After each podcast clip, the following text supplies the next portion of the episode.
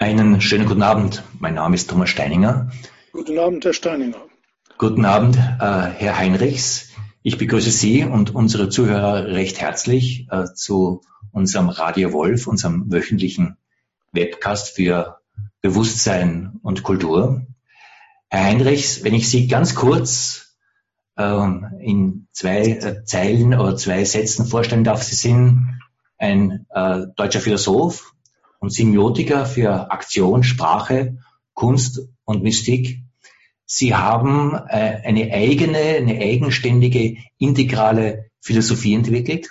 Sie sind aber auch ein herausstehender Denker von alternativen Demokratiemodellen. Äh, diese alternativen Demokratiemodelle haben sie auch veranlasst, Europa in einer anderen Weise neu zu denken, was der europäische Traum eigentlich sein könnte. Und jetzt, anlässlich der anstehenden Europawahl, dachten wir, dass wir mit Ihnen ein Gespräch darüber führen, wie vielleicht europäische Demokratie und die jetzige europäische Wahl geht ja sehr auch darum, soll europäische Demokratie äh, auf europäischem Niveau äh, oder auf nationalstaatlichem Niveau sich mehr fokussieren, hier einfach ihre Perspektiven zu hören. Was wären denn aus einer integralen, aus systemtheoretischen Sicht ähm, neue, weiterreichende Demokratiemodelle, die auch dem europäischen äh, Traum entsprechen würden? Und ich freue mich über diese Gelegenheit. Und die Themen, die Sie genannt haben, die hängen alle zusammen durch den Gedanken der Rückbezüglichkeit, Selbstbezüglichkeit, Reflexion. Äh, ob es jetzt Sprachtheorie ist, Semiotik, was Sie genannt haben, Handlung, Sprache, Kunst, Mystik oder eben das Demokratiethema, das hängt engstens mit diesem Gesamtkonzept zusammen, weil Demokratie äh, geht hervor aus dem Miteinander der Menschen von reflexionsfähigen Wesen. Und wenn zwei reflexionsfähige Wesen aufeinander treffen, dann bilden sich da Reflexionsstufen. Und diese Stufen sind schon die entscheidenden soziales System. Also ist, mein Grundanliegen ist da auch die Verbindung von Handlungstheorie und Systemtheorie. Ursprünglich bin ich von diesem Streit zwischen Jürgen Habermas und Niklas Luhmann mhm. 40er Jahre ausgegangen. Und das ist immer noch äh, aktuell. Das heißt, dass diese Verbindung von den genannten nicht gefunden wurde und dass ich glaube, sie gefunden zu haben in dieser Reflexionssystemtheorie. Und das hat sehr praktische Folgerungen. Und vielleicht gelingt es uns, die herauszuarbeiten. Hervorragend.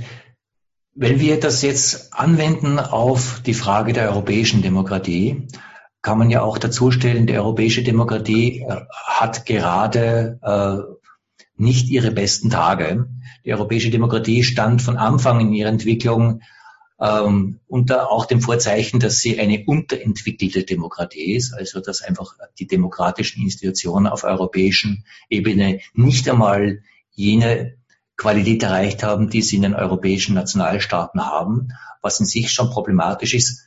In den letzten Jahren hat sich äh, dieser Konflikt weiter zugespitzt und es gibt äh, auch äh, große Anfragen oder Anfeindungen der, der europäischen Demokratie mit einem großen ähm, Impetus auch gerade von rechtspopulistischer Seite eines Zurücks zum Nationalstaat. Jetzt würde ich Sie als Reflexionssystemtheoretiker fragen, europäische Demokratie, wie würden Sie die momentan ähm, einschätzen? Ist Europa überhaupt demokratisch? Kann man das überhaupt sagen?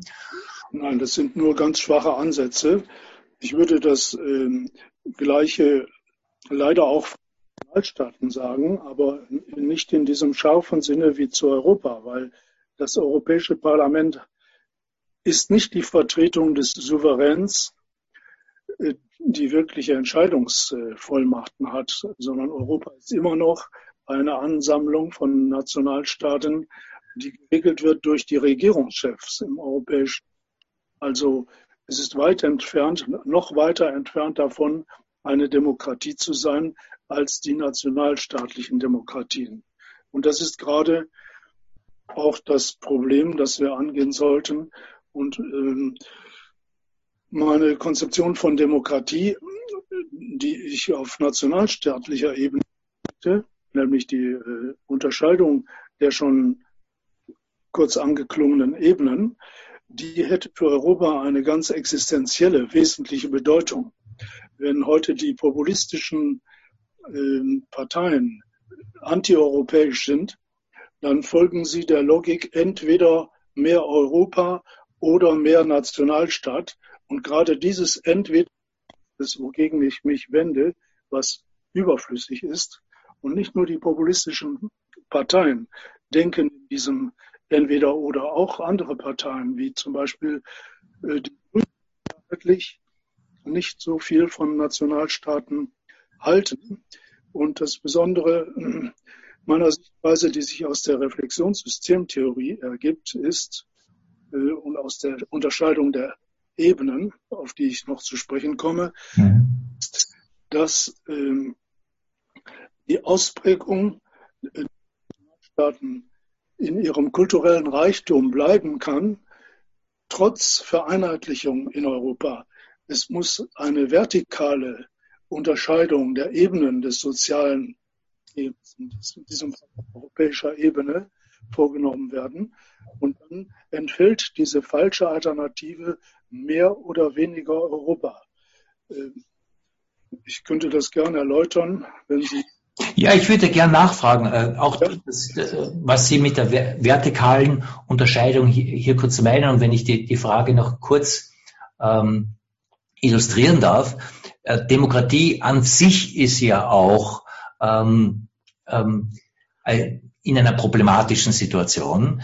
Es ist die Frage, wie, wie sehr unsere repräsentative Demokratie äh, in der, äh, überhaupt äh demokratisch gefestigt und stark ist es gab in den letzten Jahrzehnten ja immer auch die Bestrebung, die repräsentative Demokratie mit direkter Demokratie äh, zu unterstützen, vor allem mit Volksabstimmungen. In Deutschland gab es eine richtige Bewegung für Volk, Volksabstimmungen, nachdem es in Deutschland so etwas äh, bis jetzt auch noch nicht gibt. Zumindest nach der Brexit-Abstimmung hat sich natürlich auch diese Bestrebung ähm, als problematisch gezeigt, auch die, die, Problematik von Volksabstimmungen. Das, was Sie mit vertikaler Unterscheidung der Demokratie andenken, geht in eine ganz andere Richtung. Wenn Sie hier ganz kurz einfach darstellen wollen, was ist diese vertikale Unterscheidung, von der Sie sprechen? Ja, Reflexionsebenen äh, im zwischenmenschlichen Bereich ist, dass ich sehe den anderen zunächst wie ein Objekt objektiv. Ich sehe ihn aber auch als einen Selbstsehenden, zum Beispiel im Verkehr, kann ich mich darauf verlassen, dass er mich sieht, dass er reagiert. Das ist die zweite Stufe, die wir die strategisch nennen können. Die erste wäre die objektive, objektbezogene. Dann gibt es eine dritte Stufe, das Einschwingen in die Gegenseitigkeit des Blickes. Geht über das Strategische hinaus. Das ist das eigentlich Kommunikative. Mhm diese Gegenseitigkeit des Blickes. Und darüber hinaus gibt es die Verständigung über diese Gegenseitigkeit, über die Normen der Gegenseitigkeit. Verabredungen sind bereits eine solche Verständigung. Mhm. Verabredungen auf eine Zeit. Und das sind diese vier Ebenen im Interpersonalen, zeigen sich. Das sind vier Reflexionsebenen und die Reflexion aufeinander, die Spiegelung, die wechselseitige Spiegelung, ähm, ist das Prinzip des Sozialen. Und es ist sehr wichtig, diese Ebenen zu erkennen, diese Stufen der Spiegelung, der wechselseitigen Spiegelung. Spiegelung behelfsmäßiger Ausdruck, weil es komplizierter ist, äh, reicher als ein bloßer Spiegel. Äh, gut. Diese vier Ebenen, die zeigen sich im Sozialen dann als die Ebene Wirtschaft, objektbezogen. Politik, die Regelung von Machtverhältnissen, strategischen Machtrecht. Die erste Ebene war, ist, wird reguliert durch das Geld, die zweite Ebene durch das Recht, durch das Medium Recht. Die dritte Ebene, die Kommunikation, hat als Medium die Sprache und auch die Kunst, die eine Art Metasprache ist. Und die vierte Ebene, äh, Grundprinzipien, Normen, auf Dogmen, wobei das ähm, einen schlechten Klang bekommen hat. Äh, aber es gibt eben Grundprinzipien, Normen, äh, Riten und, und diese vier Ebenen. Also Grund, ich fange von der obersten an jetzt. Mhm. Äh, Grundwerteebene, das ist Ethik, Religion als die gemeinsame und die Spiritualität. Dann die Pädagogik, übermittelt, das wird auch wieder gegliedert, Übermittlung des schon vorhandenen kulturellen Reichtums, äh, schon die, das fängt schon beim Kind an, äh, über die Schule bis hin zur Universität. Da ist Forschung als zweites die Erschließung von Neuem, dann äh, die Publizistik, die, die, zwar keine vierte Macht im Staate ist, das ist ein, ein scherzhaftes oder undurchdachtes Gerede. Publizistik ist gerade Gewalt, oft wird sie als vierte Gewalt genannt, das ist falsch, das ist höchstens als Scherz möglich. Das ist natürlich eine Macht, wie es viele Mächte gibt, aber keine vierte Staatsfunktion. Mhm. Dann, äh, um noch bei der kulturellen Ebene zu bleiben, die Kunst, die, die das äh, abschließt. Und ähm, also ich hatte jetzt oben angefangen, die kulturelle Ebene, dann die politische Ebene, wo wir dann die vier Gewalten haben. Es mhm. sind nicht nur drei, die klassischen drei Gewalten, die, die Judikative, die Legislative und die Exekutive. Aber die Exekutive muss geteilt werden, muss unterschieden werden in die ausführende Administration und die eigentliche Regierungsgewalt, wo neue Entscheidungen sind. Auch da ist wieder diese systemtheoretische Viergliederung, Vierteilung erforderlich. Und in der Wirtschaft, wo wir auch die vier Ebenen haben, Konsum, Produktion, Handel und das systemische äh, Geld. Das Medium dieses äh, Wirtschaftssystems. Und äh, es wäre entscheidend wichtig für unsere Demokratie, wonach Sie gefragt haben, diese Ebenen zu unterscheiden, weil das dazu führt, das ermöglicht, dass wir Institutionen für jede dieser Ebenen haben, vor allem beim Parlament angefangen, mhm. bei der Legislative, dass wir unterschiedene und, und, und unabhängig voneinander gewählte Parlamente haben für jede Ebene, so dass jede Wahl zugleich eine Sachabstimmung ist. Also das Parlament haben für Wirtschaft. Das wäre neu in der Geschichte. Es gab es noch nie in der Geschichte eine Wirtschaftsdemokratie in dem Sinne, dass die Menschen selbst über die Art ihrer Wirtschaft verhandeln und bestimmen können. Das gab es noch nie in der Geschichte, wirklich, also in größeren Gemeinschaften. Dann äh, eine das Parlament, die ganze Rechtsgebung, innere Sicherheit, äußere Sicherheit, dann das Kulturparlament, sodass Kultur nicht nur ein Schattendasein zwischen Politik und äh, Wirtschaft führt und äh, schließlich auch eine parlamentarische Regelung des fairen Miteinanders der Konfessionen, also ein Grundwerteparlament. Und wenn wir so etwas installieren, ist dieser Unterschied zwischen repräsentativer Demokratie und äh, direkter Demokratie im Sinne von Volksabstimmungen überholt. Denn jede Wahl wird dann zu einer Sachabstimmung über einen dieser Sachbereiche. Ich bin also ein Vertreter der Weiterentwicklung des repräsentativen Systems.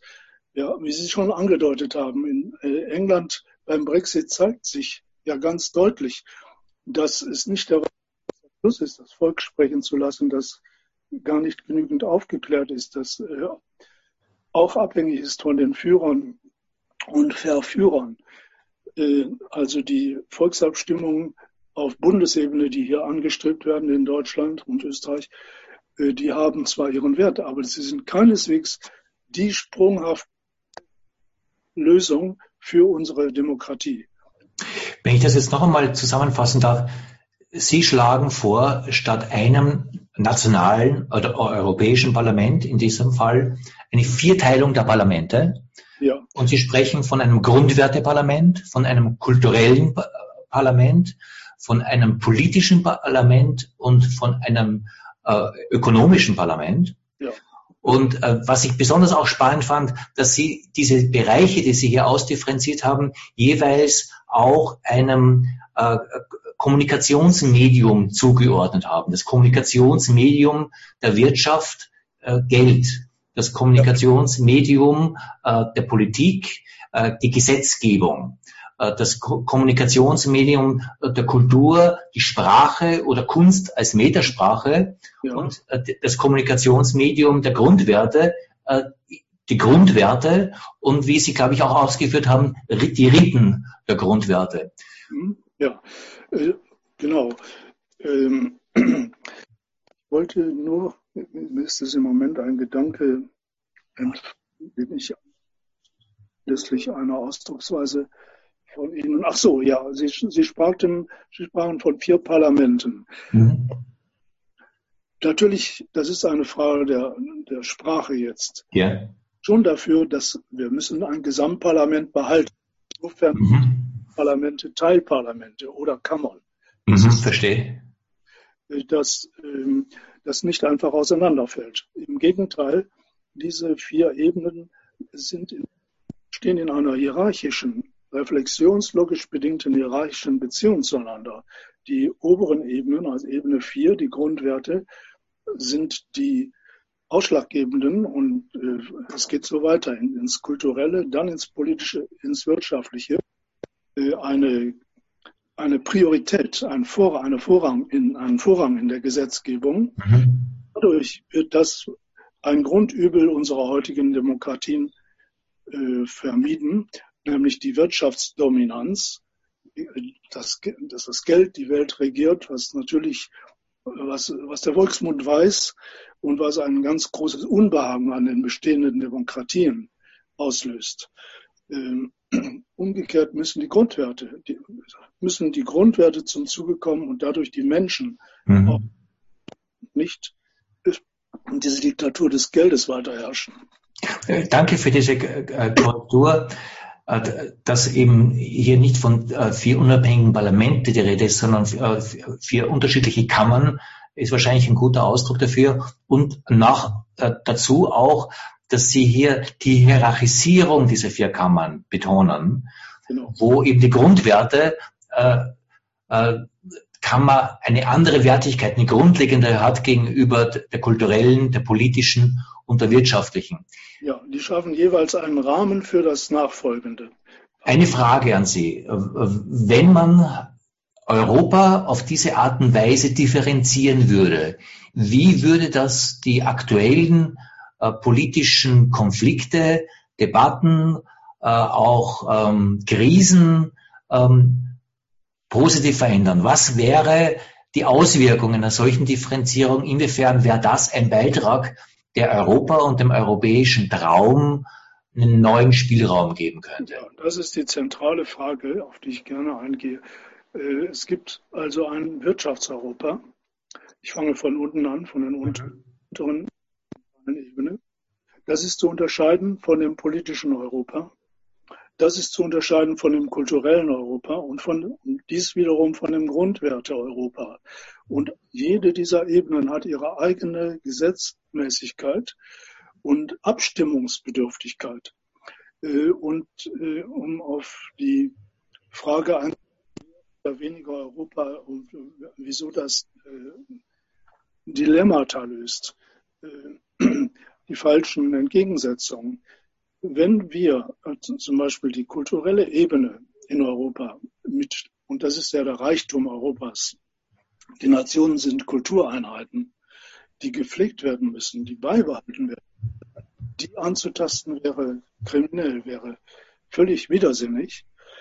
In dem Sinne äh, sind die Nationen aufrechtzuerhalten, aber äh, aufgrund der Unterscheidung der Ebenen können wir gleichzeitig eine Vereinheitlichung auf wirtschaftlicher Ebene, zum Beispiel also gemeinsame Wirtschaftsinstitutionen ähm, äh, einführen, ohne dass die Nationen in ihrer kulturellen Eigenart an, angetastet werden. Und so auch für die anderen eben. Auch Politik können wir eine Vereinheitlichung, müssen wir eine Vereinheitlichung anstreben, damit Europa überhaupt sein Gewicht weltweit geltend machen kann.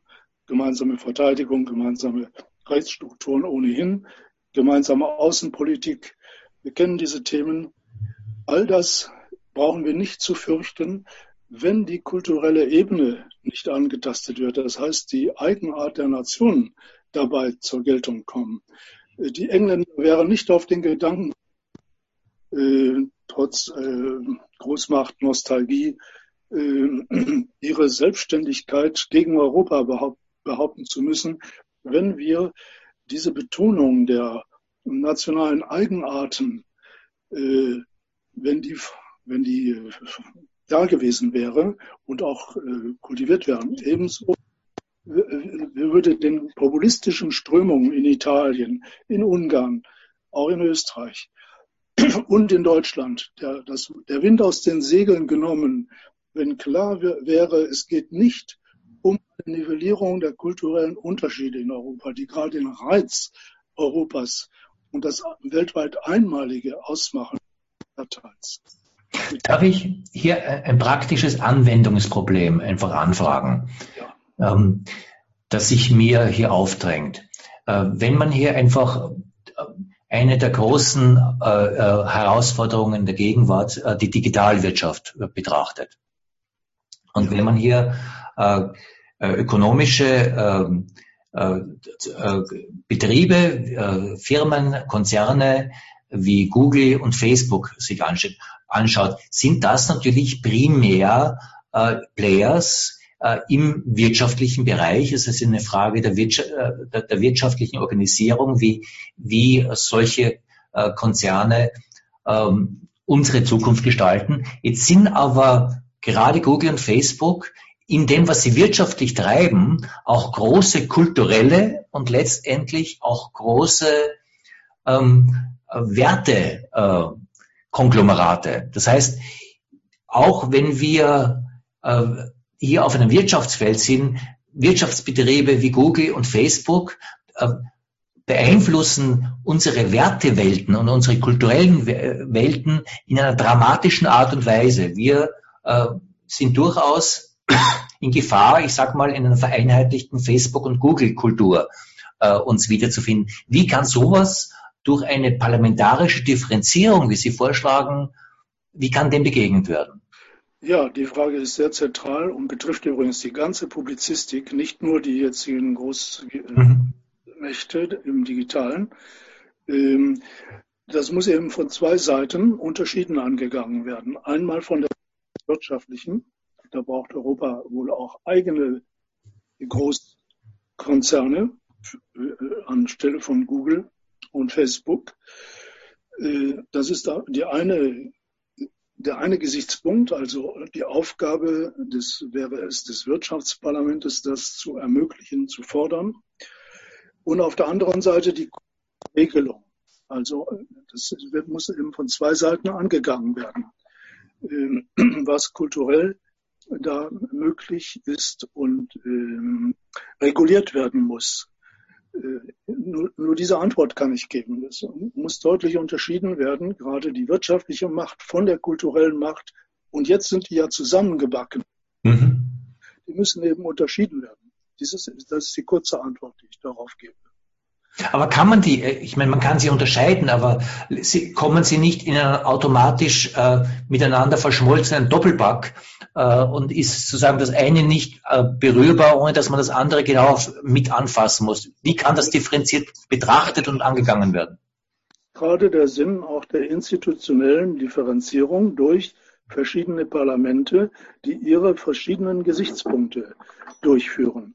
Und die Fachleute aus verschiedenen Bereichen zusammenbringen. Der, der, kulturelle Gesichtspunkt ist ein anderer als der wirtschaftliche.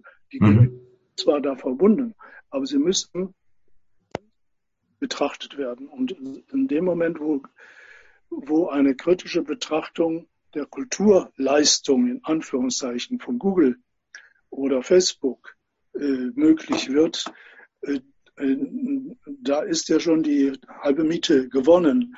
Dann wird, muss das wirtschaftliche sich, das wirtschaftliche Gebaren sich den kulturellen äh, fügen. Ich kann das jetzt im Moment sagen. Genauso wie wir eine kulturelle Überwachung der, der Publizistik brauchen. Was wir jetzt gerade am österreichischen Beispiel äh, gesehen haben, dieser mögliche Missbrauch der Publizistik äh, durch die Macht, ja, was Herr Strach, der angeblichen russischen Vertreterin, versprochen hat. Das zeigt ja, wie stark die Publizistik von Wirtschafts- und auch sogar staatlichen Institutionen abhängt. Da muss ein eigenes Kulturparlament den Blick drauf werfen und zwar nicht gelegentlich, sondern ständig. Das ist meine Antwort auf diese das ist eine umrisshafte Antwort. Wir müssten Beispiele gehen. Also, dass das ein ständiger, dass die, der kulturelle Gesichtspunkt ein ständiges Thema in der Öffentlichkeit ist und damit natürlich die kulturelle Freiheit, die Ausdrucksfreiheit. Mhm. Und das äh, natürlich äh, gerade im Zeitalter der Digitalisierung, also die Fragen der, der Digitalität, der weiteren Digitalisierung sind ja einerseits technische Fragen, das geht sozusagen automatisch naturwüchsig weiter, da haben die Techniker das Sagen. Das ist die wirtschaftlich-technische Seite. Das muss aber als kulturelles Problem thematisch werden und als Hauptthema eines, eines äh, Kulturparlaments. Jetzt verstehe ich Ihr demokratiepolitisches Konzept ja auch darin, dass wir hier weniger Parteien wählen als Kompetenzen wählen. Genau, die Parteien, die jetzigen Parteien äh, sind Unsachlichkeitsparteien und die müssen abgelöst werden. Sachparteien, Kompetenzparteien. Man kann ruhig den Ausdruck Parteien beibehalten, denn äh, es geht ja nicht darum, dass, ähm, dass ein Verschiedenheit der Wertung aufgehoben wird. Und die Parteien mhm. kommen zustande durch die Verschiedenheit der Wertung auf jeder Ebene. Die einen sehen die Kulturfragen so und bewerten sie so, die anderen so. Und dies in jedem Bereich. Also bleibt die, mit der Wertung bleibt auch die Parteilichkeit. Das heißt, dass sich mit Recht streitende Gruppen bilden können, aber das werden, wird zu Sachparteien, die streiten über dieselbe Sache und nicht alles, alle Sachen durcheinander, wie es in unseren, unseren jetzigen Parlamenten, nämlich in unserem jetzigen Parteiensystem der Fall ist. Mhm. Spricht über alles und nicht gleich. Und dahinter ja. die Machtverflechtung ist äh, aufgrund dieses Alles und Nichts. Die, die Parlamentarier sind für alles gewählt und damit für nichts wirklich gewählt. Vielleicht um das ein bisschen zu illustrieren, wie Sie, wie Sie das meinen. Äh, was wären typische Entscheidungen aus Ihrer Sicht, die in einer, in einer Wirtschaftskammer äh, gefällt werden? Was wären typische Entscheidungen, die in einer politischen Kammer gefällt werden würden? Was wären typische Entscheidungen, die in der kulturellen Kammer gefällt werden würden? Was wären typische Entscheidungen, die ja. in der Grundwertekammer gefällt werden würden? Ja, ich beziehe mich äh, vorzüglich mal auf europäische Ebene, weil mhm. Unser Hauptthema ist wohl. Unser Haupt. Also, in, äh, also einmal die Vereinheitlichung der, der Wirtschaft in Europa, das Steuersystem, aber noch grundlegender natürlich das Geldsystem, das ja ein sehr umstrittenes ist. Ich habe gearbeitet mit äh, der, der äh, humanen Wirtschaft, wie die Zeitschrift jetzt heißt, der Freiwirtschaft, die ein zinsfreies Geld anstreben, da möchte ich jetzt nicht im Einzelnen darüber diskutieren, aber das sind schon allein die Grundentscheidungen, die, äh, die, die Frage des Zinses oder die, die Bodenfrage, die heute so aktuell ist. Boden ein Spekulationsobjekt, was meines Erachtens die Wohnungsnot äh, folgt, dass der Boden zurückgehalten wird und äh, zur Spekulation zur Verfügung steht. Ähm, Das sind wirtschaftliche Grundentscheidungen, die natürlich dann auch mit Grundwerten zusammenhängen. Also diese, die Wirtschaftsentscheidungen mit Vorgabe von Grundwerteentscheidungen wiederum stehen. Aber sie haben das wirtschaftliche Kalkül hat seine Selbstständigkeit. Das Wirtschaftsparlament muss im Rahmen der Grundwerte äh, entscheiden. Also über zum Beispiel die Art des Umgangs mit Boden. Ist der Boden ein gemeinsamer, der nur durch Erbpacht oder kann er Spekulations als Beispiel. Das ist aktuell wichtiges Beispiel. Und das bezieht sich natürlich auch, das war jetzt auf der nationalen Ebene mehr gesprochen, wäre, und die gleiche, die entsprechenden Fragen beziehen sich auf Europa. Auch mhm. die Fragen des gemeinsamen Euro. Meines Erachtens ist der gemeinsame Euro verantwortlich, was früher schon ein Professor Hankel gesagt hat, mit dem ich eng zeitweise zu tun hatte. Äh, der hat vor dem Euro gewarnt und hat die Schwierigkeiten kommen sehen, die in der Griechenland-Frage und immer wieder auftauchen. Ähm, wenn wir eine gemeinsame Währung haben, müssen wir einen, einen Ausgleich, einen wirtschaftlichen Ausgleich wie er früher zwischen den deutschen Ländern oder immer noch zwischen den deutschen Ländern mhm.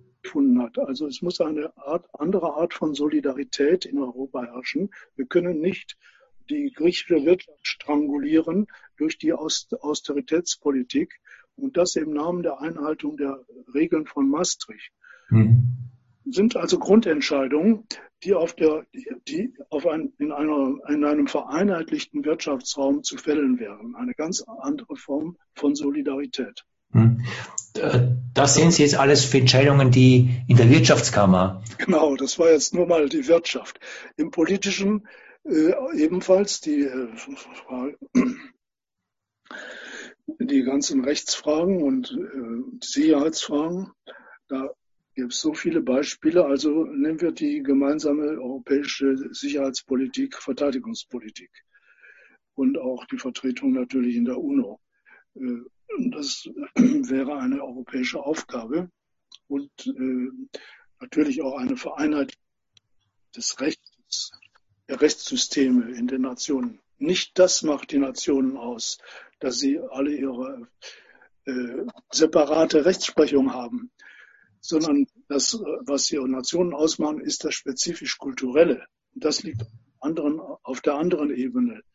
Äh, da ist eben die Verschiedenheit hier, die Verschiedenheit der Sprachen und Sitten äh, und übrigens auch die Forderung, dass sich Einwanderer, das ist auch ein Gesichtspunkt des Kulturellen, der jeweiligen Landeskultur anpassen. Ich bin für äh, Großzügigkeit in der Migrationspolitik. Es ist da keine Frage der Zahl, wie viele Menschen wir aufnehmen, sondern eine Frage der Klarheit, äh, der Unterscheidung der primären Kultur, die in einem in einer Nation mhm. und der jeweiligen Sekundärkultur der, der Migranten. Sekundär und primär sind hier keine wertenden Ausdrücke, sondern biologische Beschreibungen. Da herrscht so wenig Klarheit, wenn man von Multikulti auf nationaler Ebene äh, lehne, lehne, ich Multikulti ab. Und das, die Kanzlerin hat es auch mal gesagt, sei Multi sei, Multikulti sei gescheitert, aber sie begründet nicht ihre äh, Dikta solcher Art. Äh, das, das gleichwertige Nebeneinander Wanderkulturen mit der gastgebenden Kultur ist ein Fehler. Es müssen Gastkulturen, die, die jeweiligen europäischen Gastkulturen erhalten bleiben. Aber zur Gastfreundschaft gehört dann diese, äh, diese Respektierung der, äh, dieses Vorrangs der, der Gastkultur. Und dann ist es möglich, äh, großzügig zu sein gegenüber Migranten. Das wird als, hauptsächlich als Wirtschaftsproblem behandelt, ist aber äh, nicht zuletzt und hauptsächlich ein Kulturproblem. Das heißt, die, die ganze Frage der, der, Migration, die ja momentan eine Zerreißprobe für Europa ist, würden Sie einem europäischen Kulturparlament oder Kulturkammer zuordnen? Weitgehend. Äh, Gibt es da auch die anderen Aspekte, die politischen und wirtschaftlichen, aber das muss unter der kulturellen Perspektive thematisiert werden. das Miteinander ist, ist ständig aneinander vorbei äh, in Bezug auf die Anpassung, auf Integration. Kulturelle Integration heißt schon, dass Einwandernden sich die Sprache und Sitten des Landes, des Gastlandes zu eigen machen, wenn sie nicht Gäste bleiben, sondern eben äh, Einwanderer sind. Mhm. Und äh, die Multikulti-Ideologie, die äh, vertritt, es sind alle Kulturen gleichwertig strukturiert. Ein Unsinn. Der ist nicht, aber das geht, dass solche Dinge lassen sich eben nur klären, wenn man diese Unterscheidungen trifft. Also wenn man zum Beispiel jetzt äh, klar die äh, Einwanderungsthematik als eine kulturelle erkennt und behandelt. Oder auf der Grundwerteebene, wir haben ein Christ, sogenanntes christliches Europa, aber äh, es geht um philosophische gemeinsame Grundwerte. Das darf nicht von einer Religion her definiert werden. Es gibt da viele ethische Grundentscheidungen heute in der der medizinischen Ethik, in, in der Wirtschaftsethik natürlich alle, sehr viele ethische Grundentscheidungen. Dafür brauchen wir ein eigenes äh, Kulturparlament auf europäischer Ebene. Äh, ja, die Art, wie in Polen und auch in Ungarn umgegangen wird mit kultureller und vielmehr jetzt religiöser Vielfalt, ist wohl nicht das, was wir in Europa anstreben. Da wird immer noch äh, eine Einheitsreligion ähm, angepeilt. Überhaupt die Unterscheidung von Kultur und Religion wird nicht getroffen. Der Grundwerte, Grundwerte werden nicht unterschieden von den kulturellen Sitten und Gebräuchen, müssen aber unterschieden werden, damit wir um eines friedlichen Miteinanders willen. Also, Verstehe ich Sie da richtig, äh, dass dieses Grundwerteparlament in Europa ein, ein Parlament ist, da, da würden dann ähm, Vertreter verschiedener christlichen Kirchen, äh, andere Religionen, äh, äh, Muslims, äh, Buddhisten, aber auch Agnostiker, Humanisten, Atheisten, äh, genau. Jeweils auch als, man kann als Parteien, als Fraktionen drinnen sitzen und miteinander verhandeln. Was sind eigentlich die grundlegenden spirituellen oder wenn man das Wort spirituell hier auslassen möchte, ähm, die Grundlagen äh, Menschheitswerte, auf denen wir unser Gemeinwesen Europa gestalten wollen. Ja, verstehen Sie mich ganz richtig. Und das brauchen wir. Und dann diese sterile äh, und äh, altväterliche und etwas verlogene Rede vom köstlichen Armenland. Ich spreche nicht gegen das Christentum, aber das ist nicht äh, selbst äh, Kirchenleute wenden sich dagegen. Äh, diese Rede zwar aus anderen Gründen mag sein. Also es gibt einen humanistischen Grundkonsens, hm. da natürlich immer neu auszutarieren ist, äh, den neuen Fragestellungen entsprechend. Mhm. Sie haben mich ganz richtig verstanden und da geht es um das faire Miteinander aller äh, und weltanschaulichen Positionen. Mhm. Und auch möglich, da einen pragmatischen Konsens zu finden. Man braucht nicht im letzten, in der Weltanschauungsdeutung, in der letzten, äh, in der Deutung über die letzten Sinnfragen des Menschen einig zu sein. Der eine kann äh, Christus für den einzigen Gottessohn halten, der andere sagt, es ist einer der großen Meister, wie ich das tue, aber nicht der einzige und äh, Mohammed gehört auch dazu. Also wir brauchen da keine, keine dogmatische Einigkeit zu haben im konfessionellen Sinne, aber eine pragmatische Einigung. Und das ist gerade das Spannende in einem Grundwert auf nationaler Ebene wie auf europäischer Ebene. Äh, das Pragmatische heißt, für das menschliche Miteinander und Handeln müssen wir gemeinsame Regelungen treffen, die nicht zu leiten sind aus äh, spezifischen konfessionellen Dogmen, sondern menschheitlich verbindende Ethik. Jetzt würde ich Ihren Vorschlag gern wieder auf unsere aktuelle europäische Situation äh, ja. anwenden. Und wenn, wenn, ich einfach ein paar Stichworte hier reinbringen darf. Äh, wir sind äh, in Europa wie auf der ganzen Welt äh, ähm, mit, mit einer Vehemenz von systemischen Krisen konfrontiert. Wenn ich ein paar nennen darf, die Finanzkrise schwelt vor sich hin, aber ist, ist, ist völlig ungelöst und wartet sozusagen auf ihren nächsten Ausbruch. Die Klimakrise, wenn auch umstritten, ist gerade auch jetzt mit dem Artensterben wieder mit, mit, mit angesprochen. Die Migrationskrise ist eine Krise, die Europa gerade droht zu zerreißen die ethnografische Krise, also auch äh, äh, einfach die, das, der Faktor, äh, dass die äh, Schere zwischen Arm und Reich sich dramat dramatisch auch in Europa verändern. Wie würde eine Umstrukturierung der europäischen Demokratie äh, in ihrem Sinne Antworten geben, äh, die es leichter machen würden, aus diesen Krisen Auswegen zu finden? Ja, das Grundprinzip ist, man darf nicht machtverflochten über alles und nichts reden, sondern muss die Dinge spezifisch angehen. Nehmen wir mal die ökologische Krise. Äh, das ist auf der einen Seite Grundwert, die Erhaltung der Natur und der Gesundheit des Menschen gleichzeitig. Auf der anderen Seite hat es einen wirtschaftlichen Aspekt. Also geht es um ein Zusammenspiel von Grundwerteparlament und Wirtschaftsparlament, äh, wenn man das institutionell benennt die müssten da eine Kommission, eine gemeinsame Kommission bilden und wirtschaftliche Maßstäbe verbindlich durchsetzen. Seit langem vertrete ich, dass das ökologische Wissen, das wir seit Jahrzehnten haben, eben nicht umgesetzt wird, politisch umgesetzt wird, weil wir gar nicht die Institutionen, die politischen Instrumente haben, es umzusetzen. Die Ökologen äh, sind da teilweise auch blind. Fachwissen für diese politische Dimension. Äh, und äh, also das ist ein ganz gutes Beispiel. Äh, und wenn jetzt der Aufschrei da ist, es muss sofort etwas geschehen, ja, wir brauchen die Institutionen dafür, dass wir das qualifiziert durchsetzen können.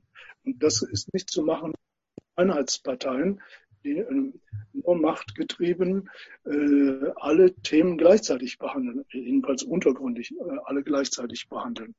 Verstehen Sie, es muss verbindlich die Grundwertefrage, also was Erhaltung der Natur, was zu fordern ist, mit der äh, ökonomischen Frage ab. Und das ist möglich, äh, wenn geordnet geredet wird in spezifisch dazu bestellten Institutionen, also Parlamenten hauptsächlich, und dann auch natürlich Regierungsschichten, äh, äh, Regierungssparten. Also das, ich nehme jetzt nur mal dieses eine Beispiel. Mhm. Über Migration schon Andeutungen gemacht, dass wir da ähm, natürlich, das ist hauptsächlich, da ist es ein, eine Frage des Zusammenspiels zwischen Wirtschaft und und äh, Kultur. Bisher wurde es immer nur als fast nur als Wirtschaftsproblem thematisiert und das Kulturelle ganz unzulänglich. Zum Beispiel die Unterscheidung zwischen Kulturen und primären Gastkulturen und sekundären Kulturen gegen die Multikulti-Ideologie, die ja dann die Reaktion der sogenannten Rechten, die ja irgendwo einen berechtigten Kern hat auch, die wären abzuholen in ihrer Berechtigung und dass, äh, dass die Liebe zur eigenen Kultur Nationalismus auszuatmen braucht. Das geht nur mit geordneten institutionellen Verhältnissen. Weitere Beispiele das haben Sie noch genannt, ja. Äh, ich, ich, ich glaube, äh, das ist schon, wir brauchen jetzt nicht durch alle Beispiele durchgehen. Ähm, ich glaube, dass sich ähm, sagen, der, der, der veränderte Modus abzeigt in, in dem in diesem demokratiepolitischen Modell, das Sie vorschlagen, Entscheidungen fallen können. Zwei ja. Dinge fallen mir hier besonders auf in dem, was Sie beschreiben. Das eine, und das ist natürlich äh, neu gegenüber der jetzigen Demokratie, dass es eine Entflechtung von Kompetenzen gibt. Also es gibt Menschen, die haben, ich, ich nenne mal eine kulturelle Kompetenz, eine Grundwertekompetenz, es gibt Menschen, die haben eine wirtschaftliche Kompetenz. Richtig. Wenn wir Leute ins Parlament wählen, wählen wir diese immer en bloc äh, und, und, wissen eigentlich überhaupt nicht, wie diese verschiedenen Kompetenzen jetzt ein, ein Ganzes ergeben. Äh, hier wo sie überhaupt abgerufen werden und wie sie, wer sie, wer über sie verfügt, also vom Wähler her, wie der Souverän diese Kompetenzen in die Arena schickt. Ja, das ist ja völlig hier, ja. Hier können wir als Wähler zum Beispiel sagen, äh, äh, wirtschaftspolitisch vertraue ich diesen Leuten, grundwertemäßig vertraue ich jenen Leuten, kultur kulturell zum Beispiel auch in dem Bezug, äh, den Sie berechtigterweise eingebracht haben, dass es ja auch eine Frage ist, dass äh, Gastgeberkulturen geschützt werden wollen, äh, mhm. äh, dass hier einfach auch ähm, Menschen entscheiden können, äh, speziell auf dieses Gebiet und auf diese Frage hin. Also diese Differenzierung verstehe ich und macht mir Sinn. Die, die Frage, die sich daraus ergibt, ist natürlich eine institutionelle Frage, wie dann diese verschiedenen äh, Kammern mit ihren verschiedenen Kompetenzen zu einer gemeinsamen Entscheidungsgrundlage führen, ohne sich in einem hochkomplexen äh, bü bürokratischen Innerkammernsystem bis zur Entscheidungsunfähigkeit zu differenzieren. Äh, sehen Sie diese Gefahr äh, oder würden Sie sagen, dass das, das ist institutionell regelbar? Das ist institutionell sehr regelbar, weil diese Hierarchie zwischen den Ebenen besteht, also eine Vorrangregelung der Grundwerte vor, dem, vor den kulturellen Werten, vor den politischen Werten und vor den wirtschaftlichen, die eine dienende Funktion einzunehmen hat. Das, das lässt sich regeln. Ich meine, ähm,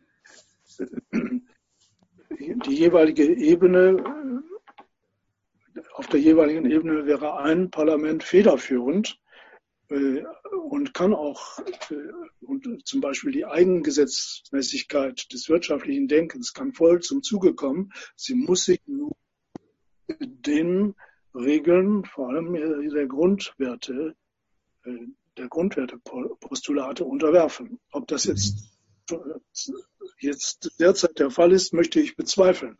Das ist ja gerade wiederum das, was wir zu beklagen haben an unserer Demokratie. Es ist eine kapitalistisch geprägte, dass ähm, die Wirtschaft die totale Dominanz hat. Das ist keine kein Naturgesetz, dass die Wirtschaft diese Dominanz hat. Also es lässt sich regeln und für etwaige Kompetenzschwierigkeiten könnte äh, ein, äh, ein internes parlamentarisches äh, Schiedsgericht werden. Ich sehe da aber nicht die großen, weil die Regeln klar sind, mhm.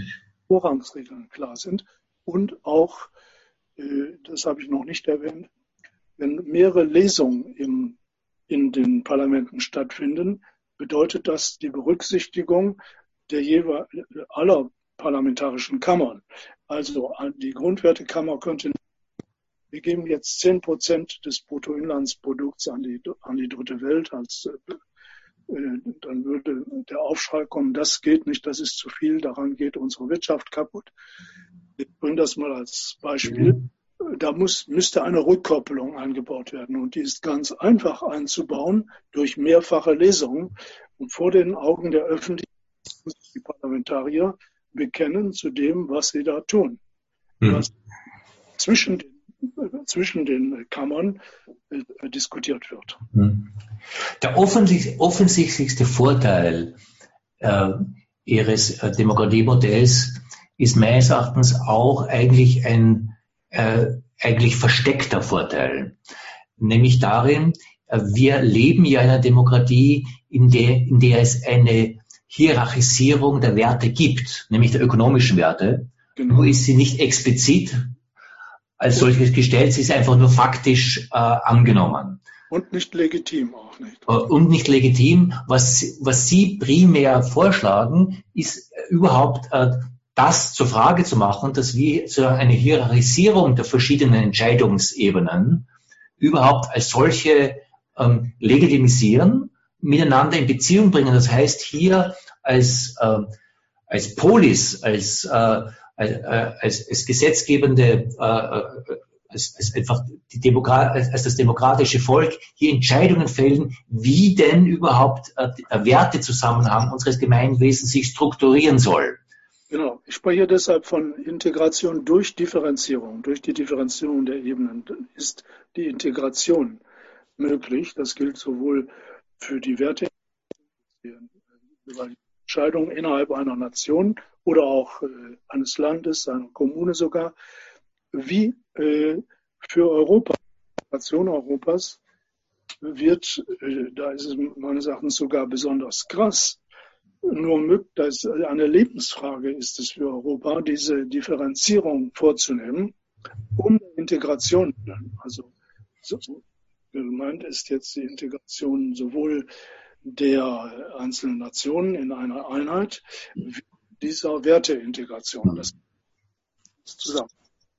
Jetzt sind wir meilenweit von einer öffentlichen Debatte einer solchen Frage entfernt. Ähm, sehen Sie irgendeinen Weg, äh, das überhaupt in eine öffentliche Frage verwandeln zu können? Oder ist es einfach nur eine schöne, eben von äh, Philosophen äh, reflektierte Idee, die aber momentan sehr weit davon entfernt ist, überhaupt öffentliche Aufmerksamkeit zu bekommen? Aber das ist nur eine Frage der Medien, dass die Medien sich dieser Sache annehmen. Ich wundere mich immer, warum äh, ich oder jemand aus meiner Gruppe, meinem Umfeld nicht eingeladen zu großen äh, Talkshows oder warum der Spiegel, die Zeit und die großen Medien sich nicht dieser Sache annehmen. Das ist für mich das Rätsel. Äh, und das ist auch die eigentliche Schwäche, die im Moment da ist. Sein eine Republik des Diskurses, um ein äh, einen Ausdruck von Jürgen Habermas aufzunehmen. Und äh, Diskurs ist ein Modewort geworden. Man weiß aber nicht, ob es jetzt Argumentation ist oder nur äh, Redezusammenhang überhaupt spielt mit diesen beiden Bedeutungen. Jedenfalls im Sinne des Argumentativen sind wir keine diskursive Gesellschaft. Die Argumentation liegt sehr nieder und das sogar in dem Bereich, wo Argumentation die Hauptsache ist, nämlich im universitären Bereich. Ich sehe nicht die Sozialwissenschaftler, die sich dem stellen. Ich vertrete dieses Modell seit mehr als 20 Jahren und in Schriften und ich finde immer wieder Zustimmung, gerade bei jungen Leuten, aber es wird nicht aufgegriffen und da sind Machtfragen dahinter. Und wenn dies einmal durchbrochen ist, wenn dieser Stöpsel einmal gelöst ist, dann wird sich das auch äh, zeigen, äh, dass das öffentlichkeitsreif ist, dass die damit umgehen kann. Aber da liegt das eigentliche, eigentliche Grundproblem, dass wir keine wirklich diskursive Gesellschaft haben, also im Sinne von Argument, dass Argumentation einen äußerst schweren Stand hat. Also das heißt Vernunft einen äußerst schweren Stand. Und das ist eine Begleiterscheinung dieser Ökonomie-Dominanz und so und des Durcheinanders aller Ebenen. Herr Professor Heinrichs, jetzt sind wir leider schon auch am Ende unserer Sendezeit. Darf ich Sie äh, zu allerletzt noch fragen, wenn sich Zuhörer und Zuhörerinnen näher mit Ihrer Arbeit beschäftigen wollen, wo finden Sie Zugang? Ja, ich habe zum Beispiel zu Europa dieses Buch Die Logik des europäischen Traums. Auf meiner Website finden sich auch Kurz, Kurzfassungen meines Modells. Ähm, man braucht nur meinen Namen einzugeben, kommt man darauf, auch auf das, was ich sonst äh, geschrieben habe zum Buch Revolution der Demokratie, das äh, auch schon wieder etwas anspruchsvoll ist, aber es gibt, wie gesagt, kurze Versionen und ich freue mich auch über Rückmeldungen aus dem Publikum. Und, äh, Wie kann man sich bei Ihnen melden, wenn man Rückmeldungen Ihnen geben möchte? Ja, gerne. Meine E-Mail-Adresse steht auf meiner Website johannes.heinrichs.gmx.de. Heinrichs, äh, ich ja. fand es sehr spannend. Ich finde auch sehr spannend, einfach äh, diese Alternative einfach in den Raum zu stellen und einfach äh, den, sozusagen den eigenen Gedankenraum einfach mal zu öffnen, dass es vielleicht Alternativen gäbe und sie einfach mal durchzuspielen, weil allein das schon einfach äh, die Möglichkeit äh, äh, uns gibt, äh, zu überlegen, wie Europa auch demokratisch neu und anders gestaltet werden. Ganz auch in dem Sinn, weil ich glaube, was Sie ansprechen, auch tief verwurzelt ist. Wir haben das gar nicht wirklich angesprochen mit dem, was die, äh, der europäische Traum sein könnte. Ja, äh, ich, ich, ich darf nur mal um lebensnotwendige Alternativen, denn sonst geht es bergab mit Europa und auch mit unserer Demokratie. Kein Luxus. Diese Überlegungen sind kein Luxus. Und ich danke Ihnen sehr für die Möglichkeit, das einem größeren Kreis äh, zugänglich zu machen. Herr Heinrichs, herzlichen Dank für das Gespräch und liebe Zuhörer und Zuhörer, herzlichen Dank, dass Sie hier mit dabei waren. Einen schönen guten Abend hier aus Frankfurt.